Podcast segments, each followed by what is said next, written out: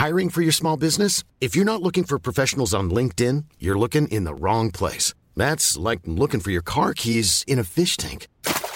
LinkedIn helps you hire professionals you can't find anywhere else, even those who aren't actively searching for a new job but might be open to the perfect role. In a given month, over 70% of LinkedIn users don't even visit other leading job sites. So start looking in the right place. With LinkedIn, you can hire professionals like a professional. Post your free job on linkedin.com slash people today. You're listening to Tech's Message, the UK-focused technology podcast with me, Nate Lanxon. And me, Ian Morris. And brought to you by you. Thank you to our beautiful and fantastic patrons supporting us every week at patreon.com slash uktech. Obviously, if you are one of our patrons, you are getting our extended ad-free version of this week's show, and if you're not, uh, but would like to get our ad-free versions, our extended longer versions, uh, our live streaming, which is going on right now, and hello to everyone listening live in our Discord chat room, um, you can start all that off by going to patreon.com forward slash uktech and find out how you can support us with no commitment. And that's key. You can try it, and if you don't like it, you can just cancel, and we'll be very grateful for you giving us a shot. Uh, thank you to Will Dawson and Martin Gear, who have uh, joined us most recently. Um, fantastic to have you guys on board. And later on, everybody, later on, we're going to talk about something we have never talked about on the podcast before, ever. That is a that's the Nate Lanxon promise right there. Let's begin with British Airways. It's finally, Ian, finally getting onboard Wi Fi. But here's a funny Wow. thing. Can you guess, and guess without looking at the running Yeah, order, okay. how many planes are getting Wi Fi? Okay, four. Oh, very close, mate. Very close. Three. Um, What, really? Yes, three. According Oh, to God. Engadget this week, uh, the company did say the number will rise to 118 planes over the next two years. Um, but last year, in fact, last April, um, it said customers in all cabins would shortly have access to Wi-Fi on long-haul flights, and then um, connectivity would be added to the short-haul ones, you know, domestic stuff, later that year. Uh, although BA did say to Engadget that that the latter, the the uh, short haul stuff, will come later this year. Now, however, I'm sure no one's particularly bothered about short haul. Like I, we could all live without it on a trip to Amsterdam. It's the you know it's transatlantic and further that we need Wi-Fi. I completely disagree. Think about how how annoying it would be to remove Wi-Fi from the London Tube now. And Um, Yeah, but I find the London Tube Wi-Fi very annoying anyway because it doesn't work in the trains. yet we've talked about that. They're extending it. I know, uh, sure, and, and I'm sure it's only a matter of time. But the the point is that yes, I I would miss it, but I would I, I can live without it because it's stations only. Um, and I find that whole process very frustrating. In fact, I'd find it more relaxing because what I tend to do is wait for the tube doors to open, frantically try and get it back on the Wi-Fi, and then do whatever I've got to do, and then it's shut again. And I've you know, so actually, uh, unless it's in the tubes, I would um, I'd, I'd almost rather get rid of the thing. Well, it will be in the large tubes floating through the air at 35,000 feet that are getting these. Um, and BA is going to offer two Wi Fi tiers, two. One's called Browse, one's called Stream. And you can guess which is designed for what. Um, the Browse one starts at five quid, um, and that limits your usage to, to websites and messaging apps, social media, stuff like that. Stream um, has all the, the previous benefits, presumably, um, but will allow you to stream video. And they say that it will have no less than approximately one megabit per second.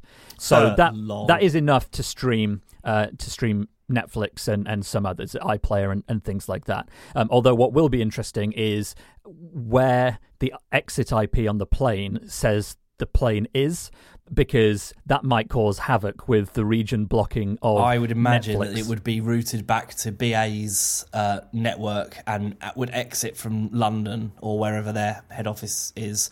You'd um, hope so, wouldn't you? I, I, I, th- I believe that's probably going to be the only way to realistically do it. But you know, it reminds me of the whole DVD region thing, where there's all these different region codes, but there are special region codes for things like oil rigs and, uh, Yeah. and submarines and even spacecraft or some bizarre thing, because like technically they're not part of any any country. And it sort of strikes me that there's an opportunity to say, well, this only applies if your feet are on the ground, and uh, if you're in the plane or in a space station or on something Elon Musk invents in ten years' time, uh, then you're not subject to region blocking or or what have you. Would be quite interesting. Yeah, I, I mean, region blocking should have died a long time ago, shouldn't it? Yeah. Um, well, this so yes, the basic st- uh, service starts at four ninety nine. That's for the browse, and the the streaming service, the top tier, is seven pounds ninety nine, eight so eight eight pounds, and you can start ten minutes after takeoff, which isn't which isn't bad. Well, I don't good. know why you have to wait for ten minutes. I don't know. It's the amount of time it takes to get into the the you know the the height that the seatbelt sign generally goes off, and you can turn your devices Yeah. back on. No, Although tr- they don't true, care about that anymore. No, because you're allowed to have devices on now as long as they're small.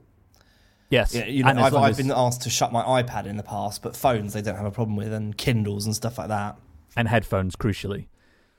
They they don't mind you having your headphones on now when you're taking off. Yeah, I mean, I suppose that makes sense, but I mean, I, I, I sort of, in a way, I kind of think that is a bit silly because I think people should be aware of what's going on during takeoff and landing. Um, I think people should be sort of more expected to pay attention. I know that everyone's flown and we all know how to get out of a plane, but I don't know. There's just something about it. I kind of think, well, you know, just listen to them. Mm. Well, Richard in the chat room says that uh, that no- the large noise cancelling headphones are ones they do ask you to remove. And I'll say something: I've never been asked to remove mine. I mean, since the new rules came in, generally speaking, even if it's wireless, you just plug the cable in, and they seem to they don't seem to care. Uh, Richard actually also mentions that um, Air Canada, presumably flies to Canada, uh, costs twenty dollars for Wi-Fi access during the flight. I'm hoping that one of the three planes that does have Wi-Fi is one of the one is the one that Kate and I are flying to Japan on at the end of the month because um, that would be delightful. Well, it'd be interesting to see people's experiences with uh, with these sorts of things um, because. The, uh, the the the issue with things like latency and, and, and what have you makes real time communication, I would have thought, quite quite challenging. Um, but there's so many planes around the world now that have this. It'd be really interesting to get some real world examples of people's experience using in plane Wi Fi. What do you use it for? Is it annoying, or do you get annoyed with other people using it? Do people actually use the phone? Because that was always the fear that people would be on the no, phones no the entire time. phone as, that I've seen. I've used it and it's fine. It's not Yeah. a great experience, but it was for me. It was worth the money because it enabled me to tweet and work and stuff like that. So you know, yeah. Fair enough. Um, but you can let us know any experiences you have had, please, um, at hello at techpodcast.uk. Ian, Yes.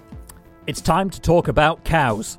Oh, good. I've been looking forward to this Yes, it's going since to be. it a- was first mooted earlier. I'm glad you started with the puns because there are. I'm. I'm going to milk these puns for all they're worth oh God, this week. already. I am indeed. According to the Irish Times, Cainthus, probably woefully mispronouncing that, but it's an Irish ag tech or agricultural tech startup, um, has developed facial recognition for cows. We already knew that, but it's received funding from a company called Cargill, which is one of the largest crop traders and meat producers in the world. I saw this story and instantly thought, huh? What? WTF? Um, so I did a little bit of probing around on this. Now, and apparently, this is a really, really useful piece of technology for farmers because at the moment, you don't, you aren't really able to get real time monitoring of what a cow. I don't say what is it, what, what's a cow feeling like, you know, milk yield and uh, water intake, food intake, all stuff like that. Um, but but the the technology here actually allows the the farmer to monitor the health and well-being of livestock, and it uses images, photos, basically of um, of the cow using either body patterns, like their markings, and, and facial recognition as well, in order to track all of this sort of stuff, including things like behavioral patterns. And then the software can deliver real time analytics back to the farmer on a cow by cow basis. You know, so we, we talk about the Internet of Things being like machine to machine communication. This is, I don't even know what this counts as C to C, cow to consumer, cow to. It's very bizarre. Um, but it can identify individual cows by their features in apparently several seconds and then record that animal's identity. Um, and then, yeah, as I say, it, it means that what used to take days or weeks to garner useful information from can now basically be done in, in real time. And they've got investment and funding from a gigantic meat producing conglomerate. I think they're US based, actually, Cargill, but I need to, I'd have to double check that um, in order to expand and they're going to bring the, the technology now to, to more dairy farms around the world, um, and that they're also going to expand into other species, including pigs and and uh, poultry and things, and, and maybe even fish. Now, that to me is amazing. And as soon as I heard this story, I thought, I'm going on Monday or Tuesday to pitch a video to Bloomberg to go over to Ireland and see cow facial recognition tech in action because it just sounds utterly fantastic. It, it, it does sound like a genuinely interesting story, and um, I mean, obviously, it's not it's not surprising to me that every cow's face is unique and different, and uh, people can, or you know, technology can differentiate them. But the idea of it, of how they do it, is is quite fascinating, actually. Kate in the chat room is uh, positing that spray painting numbers on cows would be too obvious as a way of identifying. I don't think that that necessarily tracks. Uh, uh, it wouldn't allow a machine to track these cows. The idea is that it's it's increasing the efficiency of the sort of farmyard to table strategy, if you like. Well, you could just put a QR code on them, eh, you know, like ink on a QR code on. I don't think that would work. I mean, a Why cow not? is basically well, it basically is a giant QR code, isn't it? A black and white cow. Yeah. Hmm. Just, okay. just use the whole cow. I mean, I suppose that that might be what they're doing. It might be essentially that exact thing. It's it's the patterning and whatever. But I mean, not all cows are black and white. Let's not forget. Like a lot of cows are not are, like, are brown or you know a, dif- a different color. I, I, that's basically my cow knowledge exhausted.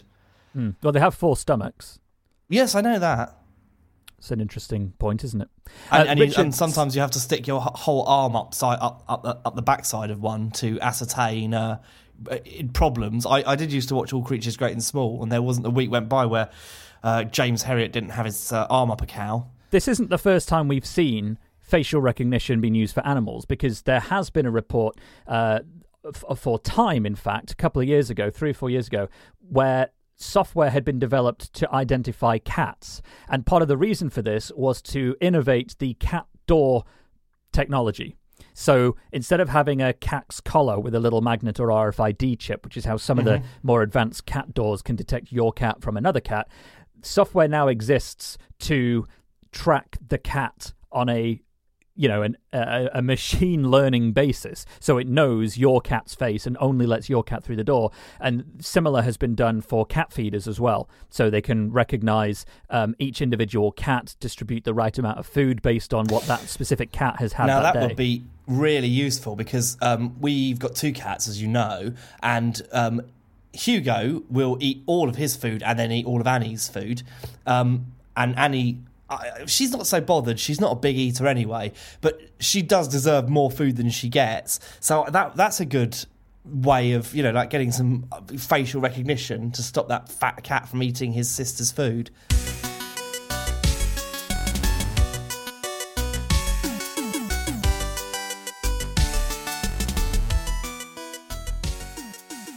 Ian, we're going to talk now about one of our favourite uh, topics broadband. Oh, oh God, I'm so excited. And in fact, you know what? We can we can we can preempt this because we ha- there is a slight mobile phone related story that we can use as a segue here because the Scotsman reported this week that the UK government has to fix Scotland's unacceptable, that's a quote, unacceptable, mobile phone coverage. And this is according to the Feder- uh, Federation of Small Businesses.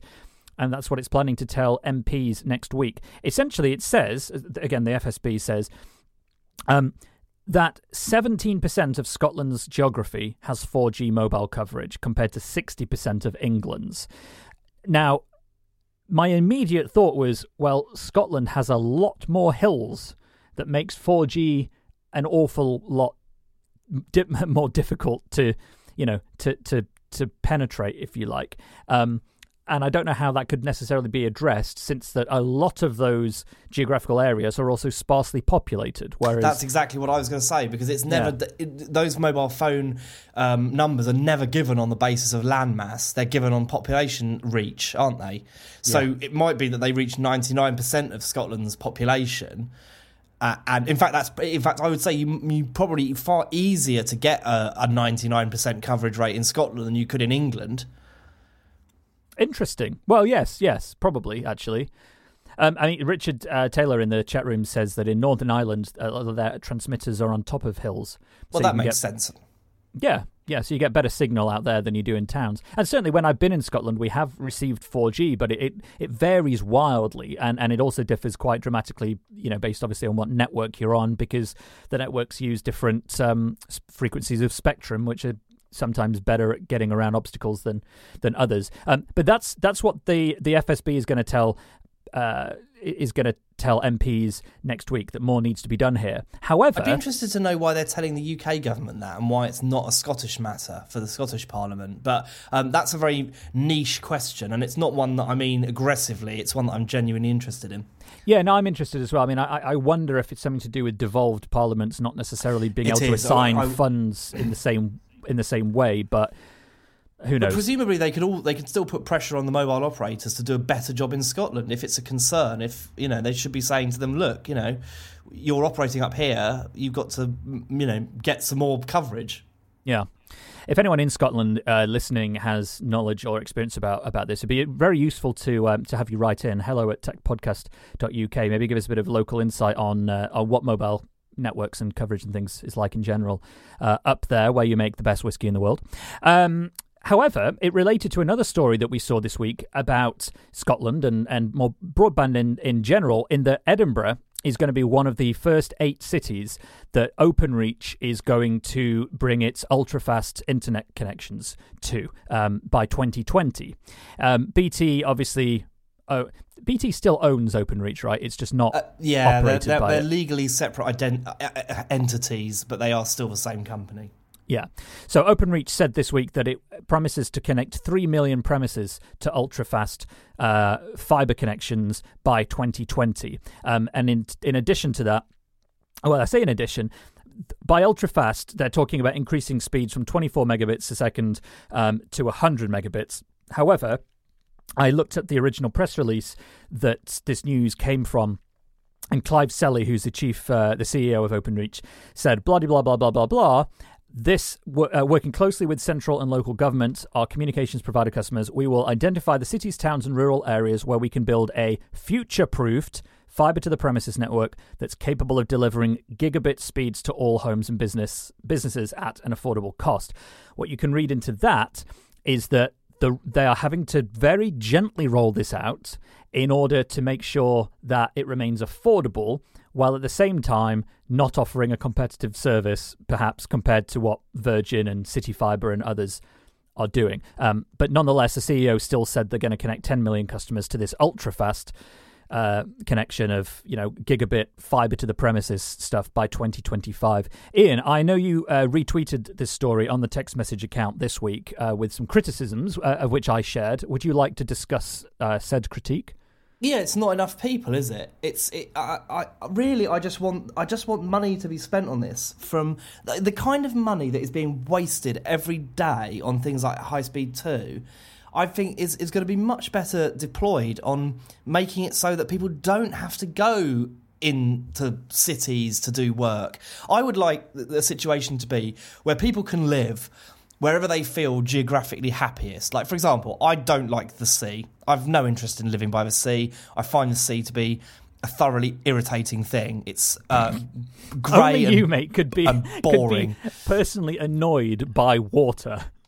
Very much so. I find I find I find the seaside to be uh, an affront to my uh, desire to be warm and, not blown over by wind.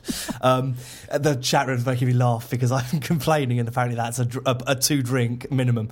Um, so yes, so uh, but what I, th- I, what I strongly feel is that it, you know as soon as we can make it so that people can live in the middle of rural Scotland and still have a job where they're working with colleagues in London, in Manchester, in you know in New York, I, I kind of feel that that's where the future is. I don't think the future is us getting on a metal box with a hundred other sweaty people and feeling miserable for an hour of unproductive time while we move ourselves into a, a capital city. It's just ridiculous. Yes, and also, and also, also, and, and also. People, Yes, I, I, I also I also think that uh, if we got rid of that, people would be far less likely to have their iPads stolen going into Yes, Liverpool absolutely. Street Station Uh, as well. e- exactly, and, and that's a, and that's another thing. You know, we've all we've all had problems with trains whereby we've uh, lost something or or gained a weird friend. Um, but you know, a, a lot of people will will tell you about um, you know High Speed Two, which is supposed to make it easier for people in Birmingham to come to London. Now, that that whole attitude is completely wrong. It, it, it's like you know, or, or to make it easier for London people to go to Birmingham. It just it's just stupid. It's it's cutting a small amount of time for a you know billions and billions of spent on in- infrastructure. When do people really need to go to? I mean, we don't need to be in the same room to do a podcast, do we? And I don't need to be in the same uh, country as Forbes to write articles for them. And I I'm able to you know understand markets in the UK and uh, and the US to an extent that I you know. Uh, all the only thing stopping me from working for an American company is just the fact that I need to understand the market over there enough to give it some context to an American audience. You know, so really, and I know that not all jobs are the same, but the majority of people do not need to be in an office in London every single day. And I think as soon as we can make it so that the whole country is on a level footing with good broadband that's mandatory, you know, the government says you must be able to provide this speed and it should go up by a decent amount every year to you know to allow for new technologies and new you know whatever people need to do. Um, you know because VR is going to offer people a lot of opportunities to um, you know to physically see things. Like you you could uh, I could get a briefing from Apple and they could take me in VR to California and I could see the product without leaving my house uh, that saved countless carbon. And I'm still getting you know I mean I, I know it's obviously not quite the same and you can't take photos of a virtual environment. But what I'm saying is I think that this is a very you know previous century solution to a a problem. And and and broadband is still not fast enough for huge numbers of people. You know we were chatting in the chat room about it. Um, you know people still getting ADSL version 1 speeds, you know, sub 1 megabit per second in this day and age is just not good enough and it could be solved with a relatively modest investment. Well, John in the chat room is uh, is saying that uh, he can't really do his job from home, unfortunately, because he's a teacher. Sure. And that immediately, uh, my first thought was, oh yeah, of course. And then my second thought was, I went to the Bett uh, education conference last uh, a couple of weeks ago, and one of the panels, one of the sessions that I went to, sort of looked at remote schooling and how Skype uh, and and a, and a couple of other technologies can be used to improve access to education. And one of the examples that they were that they that they gave me was a, a way of having one country's students learn about another student's country, if you're following me, Yeah. even if they didn't speak the same language, by talking over Skype and and trying to describe their country to the other the other student. And Skype has this real time translation feature in it that Microsoft Research developed and, and was baked into Skype that meant you could have a a group of students speaking English and a group of students speaking Spanish, and they could talk to each other as if they were speaking the same language and try and guess which country that other student or group of students was in. And I thought when I when I thought that's a thing that actually exists now, that actually how long can it be that a teacher could work from home in a traditional environment? I don't mean things like open university lecturers and some people who may do a lot of grading or online tutorials from home or, or run a MOOC, but but an actual you know typical thirty class thirty kids per class secondary school. Oh, I can't make it in today because I, uh, you know, I'm snowed in. But instead, I'll project my image onto the wall, and we're gonna we're gonna have the lesson exactly the same. Which again, as you say, broad, very fast broadband and low latency broadband would be essential for that. But I, I, I'm sure that's if it's not a thing now, I bet it will be in the next five years. I, I think you know that all of the stuff that worries me most about our government tends to be the fact that even with with with probably pro- quite competent advisors, they still aren't getting that the future is not going to be getting on a train. And I, have seen no evidence that anything can't be done. I mean, you know, traditionally schooling would be quite a challenge to do virtually, but I, I, I, I feel like it must be possible. And in some countries, it would make a huge difference if you could um, if you could say school urban Chinese children, you know, centrally or whatever, so that everyone has the same access to the same quality of education. Um, I mean, and uh, frankly, if if in hundred years' time we're still moving kids into a building for school, when they could have, you know, you, you could have one teacher, you could have specialists for every kind of education, and every child in the country could get the same schooling, and you know, with and with great results, you could pick the very best teachers, and you would save huge amounts of money. If that's if that's not happened by the time I'm shuffling off Earth, um, and you know, I, will be very, I'd be surprised and annoyed because we're doing everything wrong. Well, John is uh, John added in the chat room actually that the the school that he teaches in has a sister school in China, and they do the the uh, the the or rather they're planning to do the the Skype chats between between the between his school and the and the Chinese school you know, it's and he's he's done. He says he's done videos as well of him teaching lessons, um, but he says it's very labor intensive. So I, I, it feels like technology is beginning to crack that problem. Um, but as you say, there's a lot of there's a lot of obstacles that need to be overcome. Yeah. Um, I just don't think that we should also be subsidising something that you know, like I mean, I, trains for me uh, seem to be one of those things that we they're a money pit. Um, and broadband, on the other hand, isn't so much. It's possible to make money from broadband. If you invest in it, then the government could get a return on that that would pay it off. I don't think you'd need to invest very much. It certainly wouldn't ha- need to be billions, probably. Um, I mean, although it may be. But I think over the course of the next five years, you would could completely pay that money back to the public purse if you ran it properly. So you know, I just feel like it's it's it's one of those things that should be happening anyway. I could they could do both if they want. If they want to do both, if they want to do high speed two and broadband, but they just don't care about broadband, and I think it's much more important than they do. Well, the uh, for now at least, OpenReach is going to be beginning the first phase of its uh, super fast, its ultra fast broadband rollout to uh, eight cities later this year Birmingham, Bristol, Cardiff, Edinburgh, Leeds, Liverpool, London, and Manchester. No surprises there. Um, and that would form the first phase, yes, the first phase of the programme uh, to connect 40 uh, towns, cities, uh, and boroughs. But maybe too little, too late, I think, is, is, is possibly the consensus there. Yes. Let us know any feelings you have on this, or uh, obviously any other broadband topic. We we try not to overdo the broadband stuff. And I know it's become a little bit of a it's become a little a bit of a, a, a joke that we talk about broadband a lot, but the reason for it is that we have an incredibly competitive broadband market and media market in the UK and in and Europe, and it's one of the areas where I think we've got a lot more to talk about than the US does. You know, they can talk about broadband and telecoms in the context of you know abusive monopolies or uh, or too little choice. We have almost the exact opposite problem, which is we have we generally have far too much choice. No, not too much, but you know what I mean. We have so much choice that it can be quite confusing, and there's there's an awful lot of, of developments going on very very fast, and so we you know we'd like to break that down for you. Uh, but if you want us to talk about broadband less, then obviously you can you can let us know in uh, the email. Let's move into some email, shall we, Ian? I can feel the uh, the mailbag bulging with uh, sort of hope and expectation and, and dreams. Um, would you like to take the first email we've had here from Tom? Yes, I would.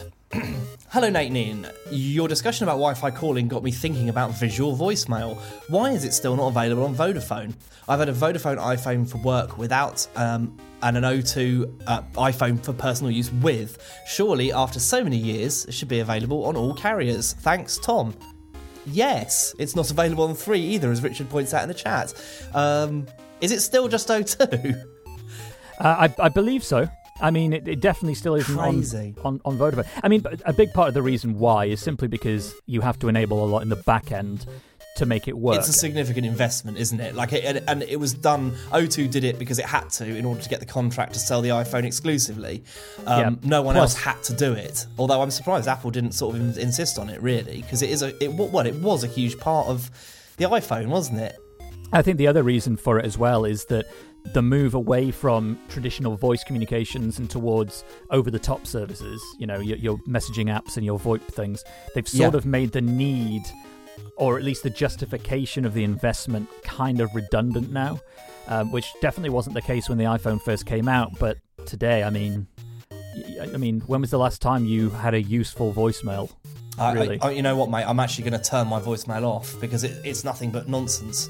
Yeah, I don't think it's I don't think it's massively in need, uh, but that's that's probably why. Uh, to answer your question, uh, Tom, uh, Stuart wrote in, and this is the last time we're going to talk about Wi-Fi calling because I know our original uh, emailer probably i mean he, he emailed in actually and said he was very grateful for all the support the community's given which is which is great uh, but stuart did write in and said that uh, just wanted to add that ee wi-fi calling works for the pixel and nexus 6p uh, which he and his wife uses and he shares a link to the supported phones on ee's website so maybe we'll include that link in the show notes and uh, Good idea. consider it a, a repository for for all things Wi-Fi calling. But uh, thanks to everyone for all that help and uh, and input. It's great having such a big community to to draw experience and knowledge from.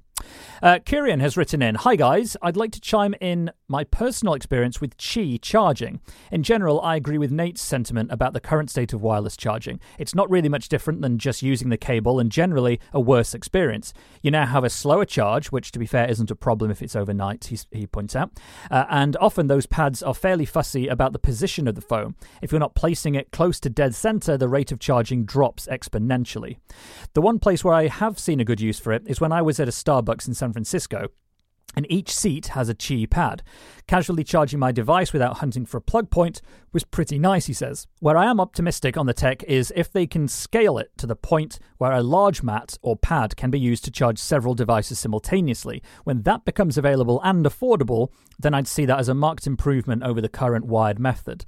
As a recent expat, you guys, one of the ways that I used to keep one of the ways I use to keep track of what's going on back in the UK. So very appreciative of what you guys do. Well, thank you very much, Kieran. It's uh, it's great to have you uh, as a listener. And actually, the whole multi multiple device charging thing. That's something Apple's bringing out, I believe, right? It They're- is, yes. Where is it the- though? Where where is this flipping charger? I'm not sure because at the moment they're still pushing the, the third party ones, the Belkin ones. Um, Yeah. but the, the one that they have announced and certainly is due to come out can charge up to three devices. You know, the idea Yeah. being that it's an iPhone and an Apple Watch at the same time. I think it's three devices, isn't it? It's, yes, it is. Yeah, it's the Air, AirPods, um, Ah, that's it, Apple yes. Watch, and the phone. Um, yeah, I really, I would really like that because uh, the the Apple Watch isn't widely supported. Um, apparently, you can get that to charge on some wireless charging pads.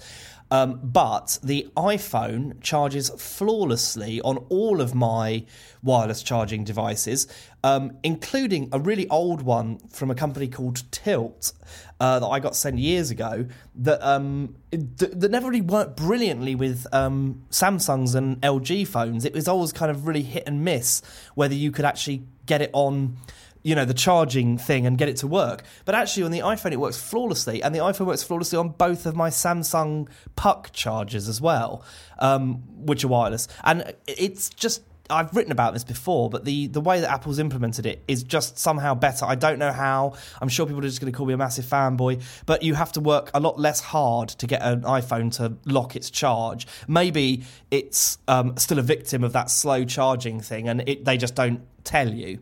Um, but it's it's a lot more keen to pick up a charger than any of my Android phones are. Yeah, I mean, I've found that the, the iPhone 10 does charge very slowly on the wireless charging pad, but it doesn't seem as fussy as to the exact placement. Um, but it's still slow enough that I haven't used it since doing the review because Well, just, mine's on the, mine's on my desk. So um, so what I do is when I'm because I used to just use a a wooden IKEA phone stand.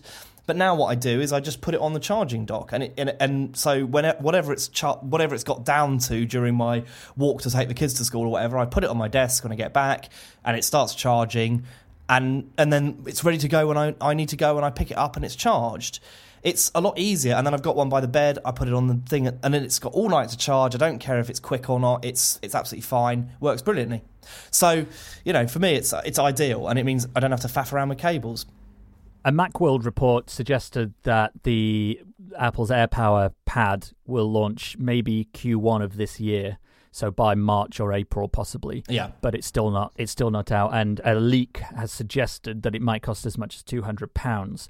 Oh which my! is- If that's the cost, then it's that's a big mistake. Yeah, I mean that is an awful lot of money to very slowly charge your device. I would suggest. I well, it won't be slow. It will be fast. Um, I, it's um, I think that it's because they've upped the wattage it can do now, haven't they, to fast charging? Because there was an iOS update that enabled it, wasn't there? There was. Well, uh, Stephen in the chat room has asked if anyone's ordered a HomePod. Uh, the answer is no. However, uh, I am picking one up on Tuesday, and I did go in to see Apple last week and got to hear one. In fact, I got to hear two uh, uh, side by side in the paired configuration that isn't available at launch for some bizarre reason. Um, so maybe Given the, the amount of delays they've been getting this thing out, you would have thought they'd have cracked that by now. But Yeah, I mean, uh, so so I'll give you a brief summary if if, if for those of you who are interested. Um, it does sound very, very, very good. Yeah, I'll, I'll give them that. It sounds. I've compared it to uh, an Amazon Echo, a um, what else was there? A Google Home, I think, and a couple of others, and it's definitely hands down the best sounding of any of those devices categorically. However, to me, the killer feature is having it in a paired configuration. So having two of them. I've heard it play a piece of music with two together, and it sounds insanely good. Like, really, really good. To the level that it wouldn't surprise me if some people won't buy bookshelf speakers and instead use this. It's that impressive. I've How- heard that the um, that the the way they do the room mapping is very very clever, and it sounds very good as a result. It it does. It sounds very very good. Um, you wouldn't replace a hi-fi with one of them, but I could definitely see some people who are maybe not like crazy hi-fi nuts, but do like good sound and do like design. I could see those sorts of people replacing uh, a hi-fi and uh, you know and, and bookshelf speakers with these. Uh, it's expensive, but it sounds fantastic. The, the the problem with it though is that the HomePod has very limited um, kind of automation features, if you like, compared to something like the Amazon Echo and, and the Google Home. You know, it's it was only able to stream news from Sky, BBC, and LBC, and I asked, I said, why? You know, why can't I add more? And they told Apple said that part of the reason is that those stations actually it's not that you're streaming their radio show; they're producing uh, custom produced news summaries every half an hour or so uh, that can can be streamed via the HomePod. So it's it's a bespoke streaming news system that well, these pre- presumably it's also it's also the same one that they use for Sky News Break on Amazon Alexa and um, other um, uh, like-minded devices. Absolutely, yeah. Sorry, I'm not implying it's bespoke for Apple. No, it's, but I'm it's just bespoke as a it's a good way of explaining. If you see it on Amazon, then it's very likely it'll eventually be on the HomePod. Yeah, I think I think so too. Um, you know, it's it, it's very much locked down to an to an Apple device. You know, you can't use it with anything else uh, unless you have at least one iOS device to set it up. Then you can use AirPlay to stream to it. Um, that's very very limited. Uh, it is expensive. It's three hundred and fifty pounds. Um, in my experience using it, I would I, I definitely think it sounds great, and I think it's got potential but I wouldn't buy one for 350 quid. And even though it sounds amazing with two of them, I certainly wouldn't buy two at 700 quid um, to get that yet. I think it needs, in my limited experience with it so far, very good sounding, but I think the version 2 with with more Siri integration I think will be will be will be more impressive and um, I think it's one of these things where it depends what you're buying it for. If you're buying it because you live in the Apple ecosystem, you want a really great sounding speaker, and you're not actually that bothered about Siri too much, then it's actually probably quite a good product to buy. It's certainly something that I could see being used in bedrooms and kitchens. Um, and when I actually questioned Apple about the whole limited functionality of Siri, they they said that you know they look at what most people use Siri for, and it's things like setting timers, checking weather, train times, uh, setting reminders and alarms, playing some music, uh, you know, doing uh, voice calls and stuff on speakerphone. They're all the things that the HomePod can do because apparently that's what the majority of people are using Siri for. So they've sort of said, let's just take that that giant percentage, make sure it does those things, and all the other nuanced stuff and specific stuff, um, you know, we can maybe leave out, but uh, but build in Siri Kit, the whole API framework for people to bake HomePod into into apps. So it's in the hands of developers to a certain extent. Um, but that's this is all based on about you know an hour with the device under Apple's sort of uh, demonstration, if you like, in in their offices. So take all that with a pinch of salt. I'm getting one this week, and I'm going to do a pretty thorough review of it. I would imagine for the show. So if you have any questions, do send them in. I'll happily work those into the review or um, or just answer them on the show. Um, that is it. I think that's that's uh, that's all we have to say on the mailbag. We did have one other email from Charles actually, who says, "Ian and Nate, because every gentleman should have a shoehorn. I made my son one for Christmas. See attached." And he has indeed made him a shoehorn. It's a very attractive picture. It's amazing. And, and we ha- we had a number of people who um, have emailed us to say that they've bought or been bought shoehorns at Christmas as a direct result of our championing of the labour saving device that we are we, such a fan of. We are having an absolutely incredible impact on the shoehorn industry. I think that we we should if there's ever a you know a shoehorn marketing board and they do an advert then you and I absolutely must front it. Yeah, we'll be the Mitchell and Webb of the shoehorn yes. Apple ad equivalent. Yes, you know, absolutely. I'm a shoehorn. I'm a hand. Uh, hey, tell me, hand, do you like having to be used in order to remove a shoe? Uh, uh that's probably run its course. Um, anyway, if you have any further thoughts on anything uh, we've discussed today, uh, or may discuss tomorrow, or indeed at any point in the future or past, uh, you can do so on hello at techpodcast.uk. Now, let's check in with our good friend Tom Merritt over at Daily Tech News Show. Tom, do fill us in. What's been going on in the wider world of tech this week? Hey, thanks so much. This week on DTNS, we learned why Nikkei will continue to report iPhone production cuts, but it probably doesn't mean actual iPhone production cuts. Ryan Shrout explained why cryptocurrency miners are sending GPU prices up and why you probably don't need to hold off buying a new PC just because of the whole Spectre meltdown thing.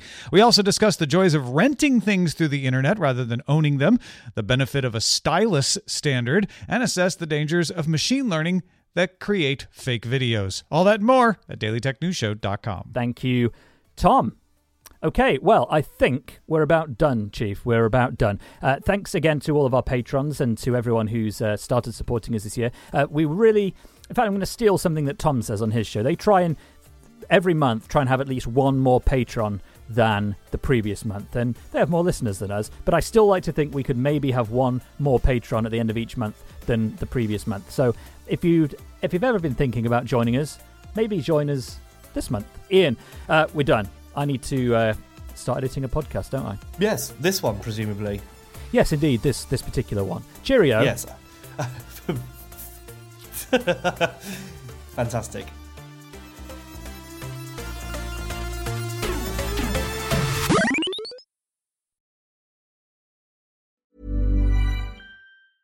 Even when we're on a budget, we still deserve nice things. Quince is a place to scoop up stunning high end goods for 50 to 80% less than similar brands. They have buttery soft cashmere sweaters starting at $50, luxurious Italian leather bags, and so much more.